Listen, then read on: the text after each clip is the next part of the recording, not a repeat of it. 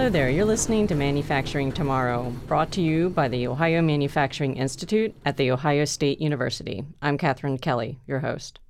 Today we are speaking with Fran Brunelle, president and founder of Accelerated Manufacturing Brokers, a company that specializes in the sale of small and mid sized manufacturing firms. Uh, with the goal of ensuring the continuity of U.S. manufacturing, Fran and her team help transition ownership to the next generation of entrepreneurs.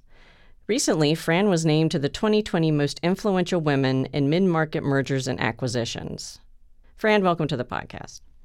Hey, it's great to be with you today. Thanks for having me. What was the driving force behind you founding Accelerated Manufacturing Brokers? You began as an industrial auctioneer, correct?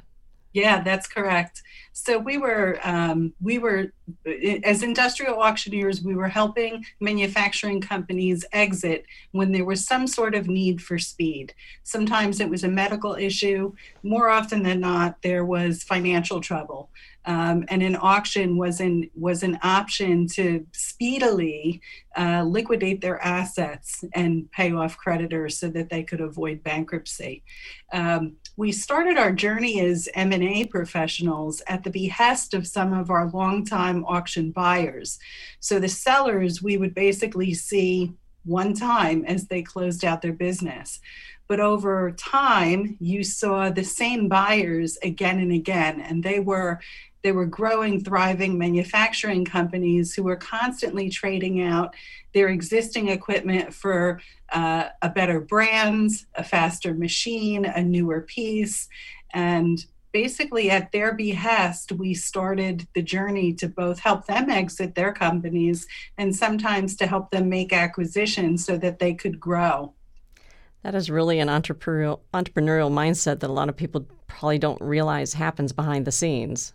Yeah, yeah. It was, you know what, it was really, um, and I forget if you and I talked about this, but the first time someone asked me to sell their company, longtime auction buyer, and I basically said, you know, I love you dearly, but I don't do that. And his response was a gift because he said, Yes, you do, kid. You just don't realize it yet and we had a blast selling that. We we had uh, three offers come in within a 24 hour period where he really got to choose who he wanted to sell to. And um, but i at that point i still didn't make the connection. We were a very successful auction company. We were selling internationally. Um, but then it happened a second time where um, this this case was very interesting, where um, a manufacturer had taken more orders than they could possibly produce and basically came to us and said, if you do not connect me with someone with massive production capability, my reputation is going to be ruined and I'm going to lose my company. And we did exactly that and uh, he was able to maintain a minority share. Um, we sold 51% of the company. And at that juncture, I was like, wow, this is really fun. And we really added value and helped in this situation. Um, jobs were saved, uh, a company was saved. And, and that part really floats my boat. So at that juncture, we really started in earnest to develop an M&A practice. And for, for many years, we uh, had two divisions. But the M&A work far overshadowed. I think in a three-year period, we grew over 400% three years running. And at that at that point, I said, "Okay, I'm done doing auctions." Well, that involves quite a different different type of prep work, doesn't it? Oh, sure. Yeah. So, as an auctioneer, we were, um, as I said, we were selling with the advent of, of online technology, we were selling internationally. Most of our customers, uh, where they used to be national, regional, were now international. So, a lot of our practice was about helping companies get the equipment that they just purchased at auction, get it to port and get it shipped, help them navigate that whole rigging and shipping process. Um, the m&a work is is completely different you're you're running through a process of helping a manufacturing business owner understand what their business is worth many of our customers are our clients are they're incredibly interesting and wonderful manufacturers. They're very good at what they do.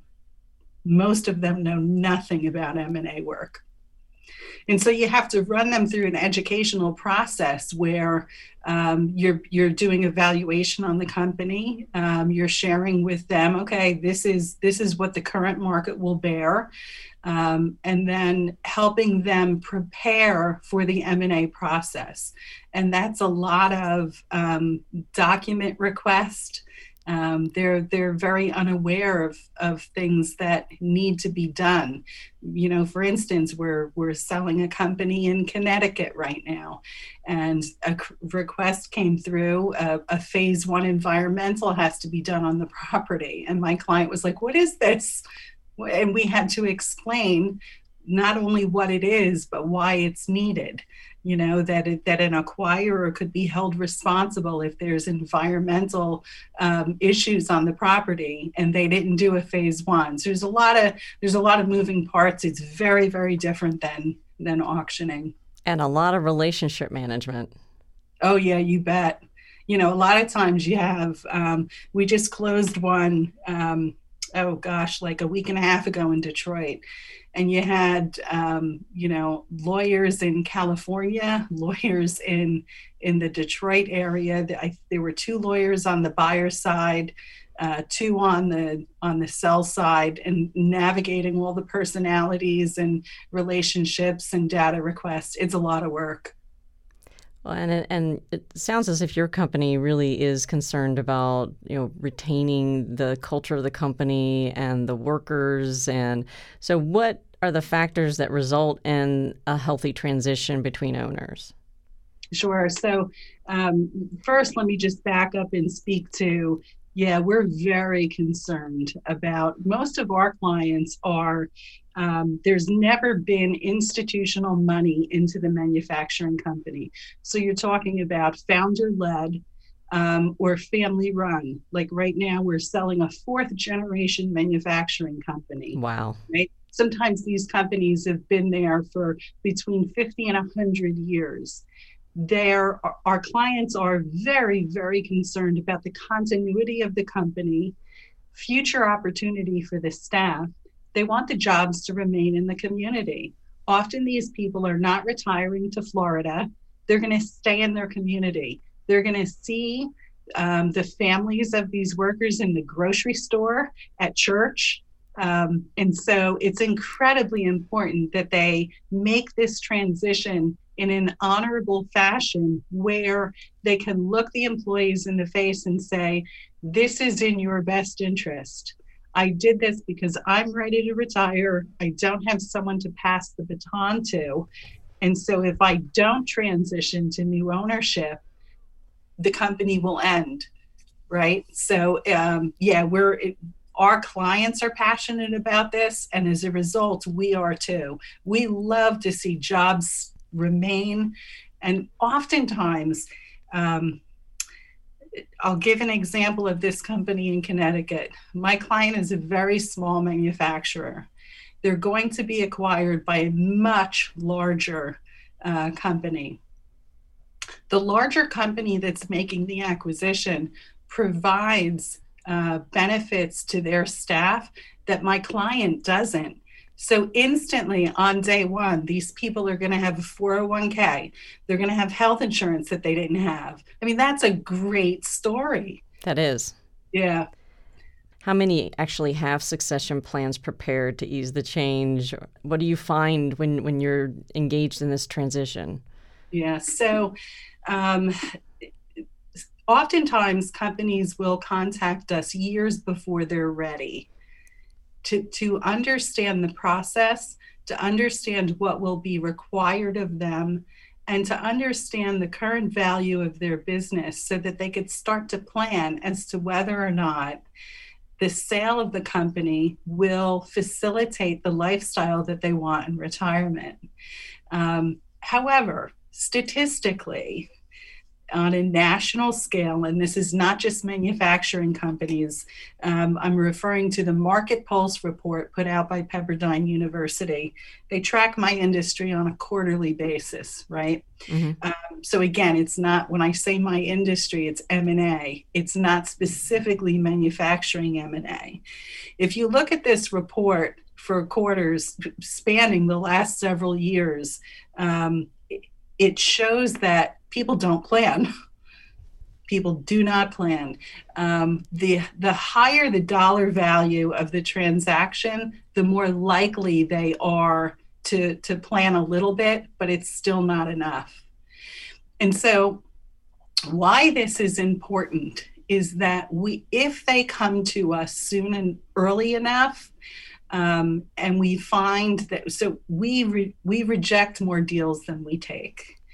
Um, I have I have a particular audience. They want they want manufacturing companies that are in an upward trajectory. They're strong. There's you know there's something special about them. Oftentimes, when people come to us and we'll say to them, "Listen, you're not ready yet. If you if you try to do this now, you're going to get X. However, if you wait two or three years and you do this, this, this, and this, um, you're likely going to get maybe 50% more, sometimes 100% more, depending on the situation. So we we encourage manufacturers to uh, find out early about the M&A process. Many of them have no idea um, the possibilities that are available to them um, I'll give you an example. We're selling something out in the Midwest right now.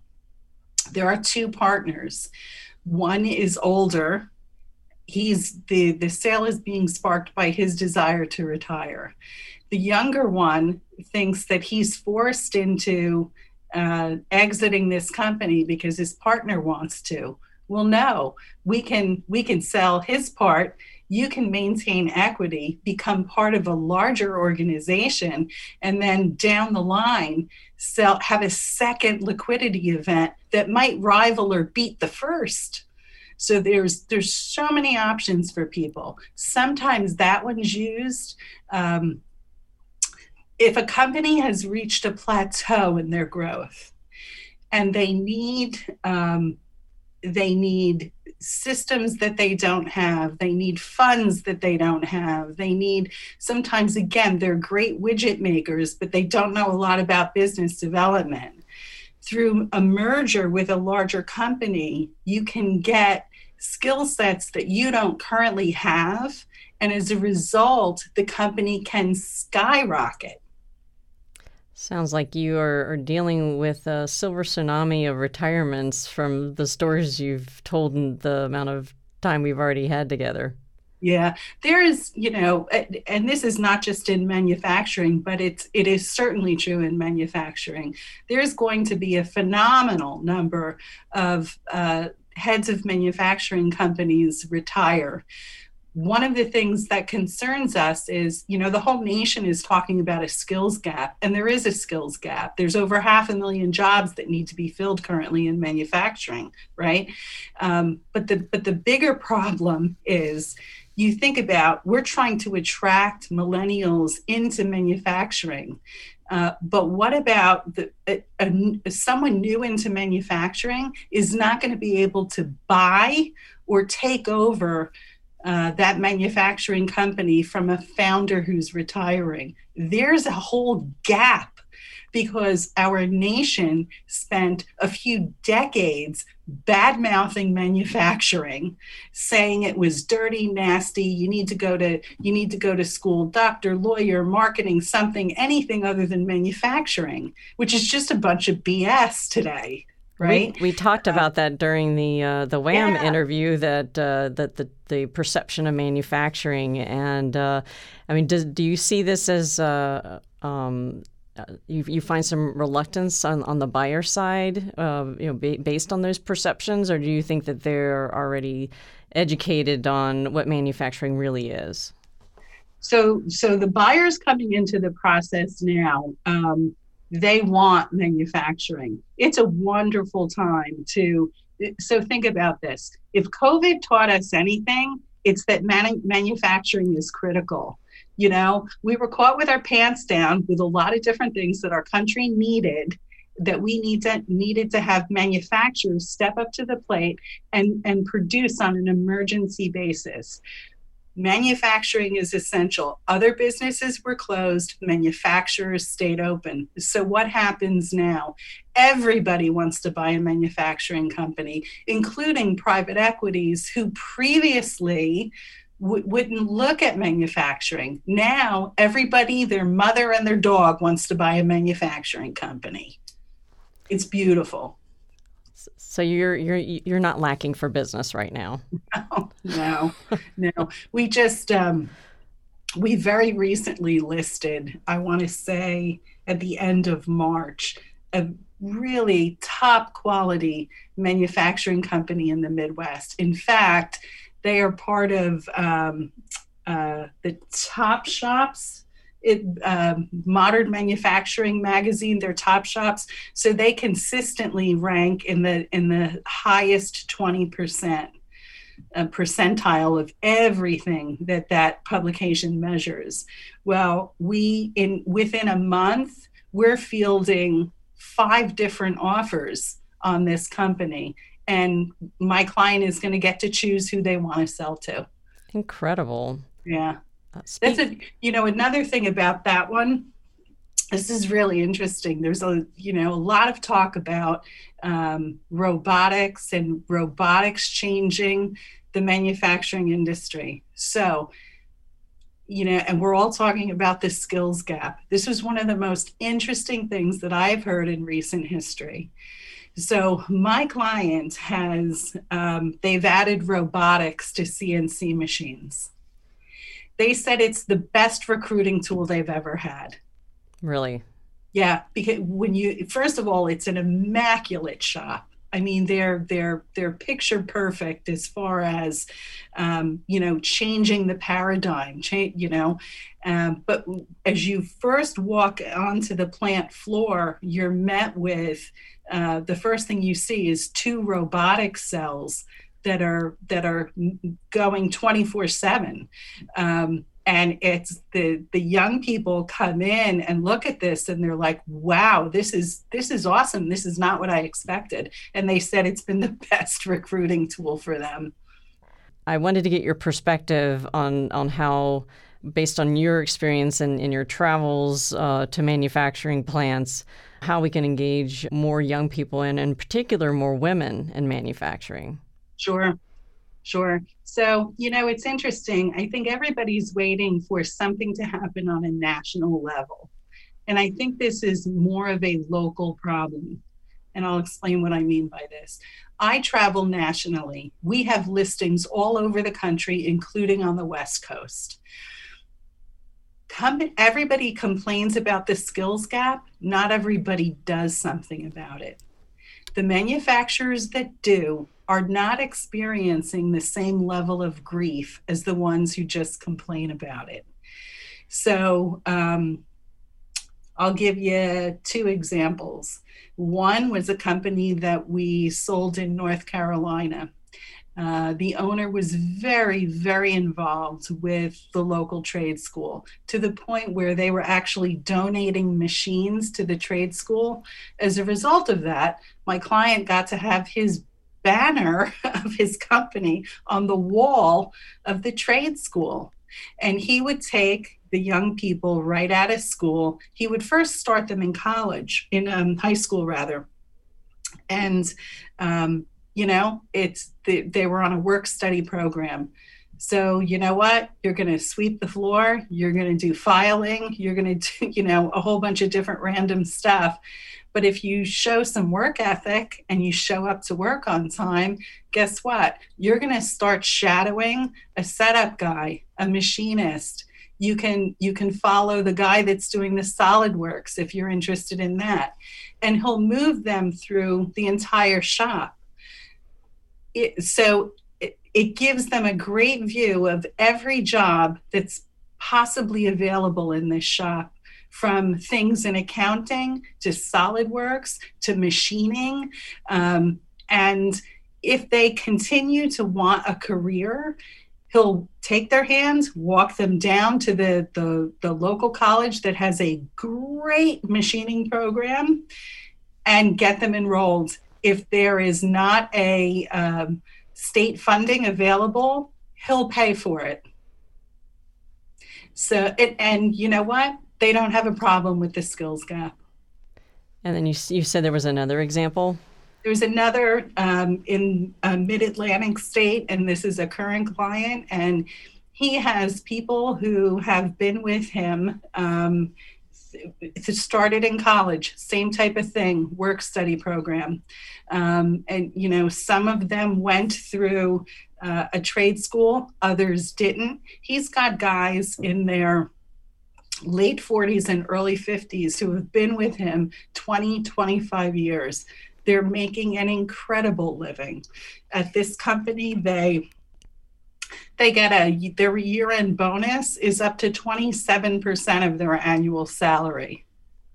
It's, it's it's incredible. Some of these guys, they're in their um, you know that have started in manufacturing with some of these companies.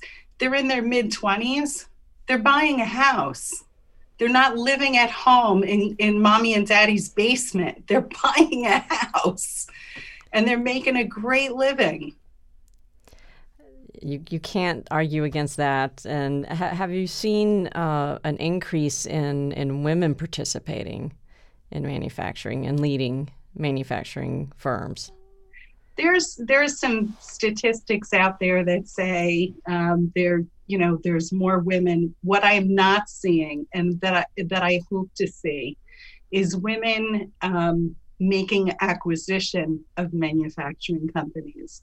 So one of the one of the most uh, common types of buyers in today's market is not a private equity not a large strategic. It's an individual leaving corporate america who has perhaps worked for a fortune 500 manufacturer and they've been in a leadership position. They know a thing or two about business development, and they're tired of making somebody else rich, right? And and so they're acquiring their way into entrepreneurship, and it, it it's a great choice for retiring manufacturers because these people often come again with business development skills, sales, marketing. These are things that are most often lacking in founder led companies you know, because you you think about a guy that's 70 something years old and he's going to retire. For most of his career, he didn't have to worry about marketing. You know, it was it was word of mouth, it was the old boys network. The world has changed. Now you need these functions just because of the sheer amount of competition there is. Um, so these individuals leaving corporate America, they're a great choice. But you know what? They're all men. I've not sold one to a woman. And I I want to see that change. There's no reason a woman can't do this just as good as a man does. All right, we'll have to work on that. What is the next thing on your plate? Oh, well, the next thing on my plate, um, I don't know. We're kind of kicking around the idea of, um, again, one of the one of the things that's most lacking in in founder led companies um, is a is a sales marketing function, um, and I really hate to see people, especially as they're aging, be overcharged for web development for for some very simple things that uh, so we're we're kind of kicking around the idea of developing um, a division to assist manufacturers in some of those functions that makes perfect sense thank you so much fran for, come on, for coming on the show Oh, it's my pleasure. Thanks for having me. It's a, a lot of fun. And I realize I did so much talking. you could tell I really hate this industry. That's true. Thank you so much. You're a delight. Hope we stay in touch.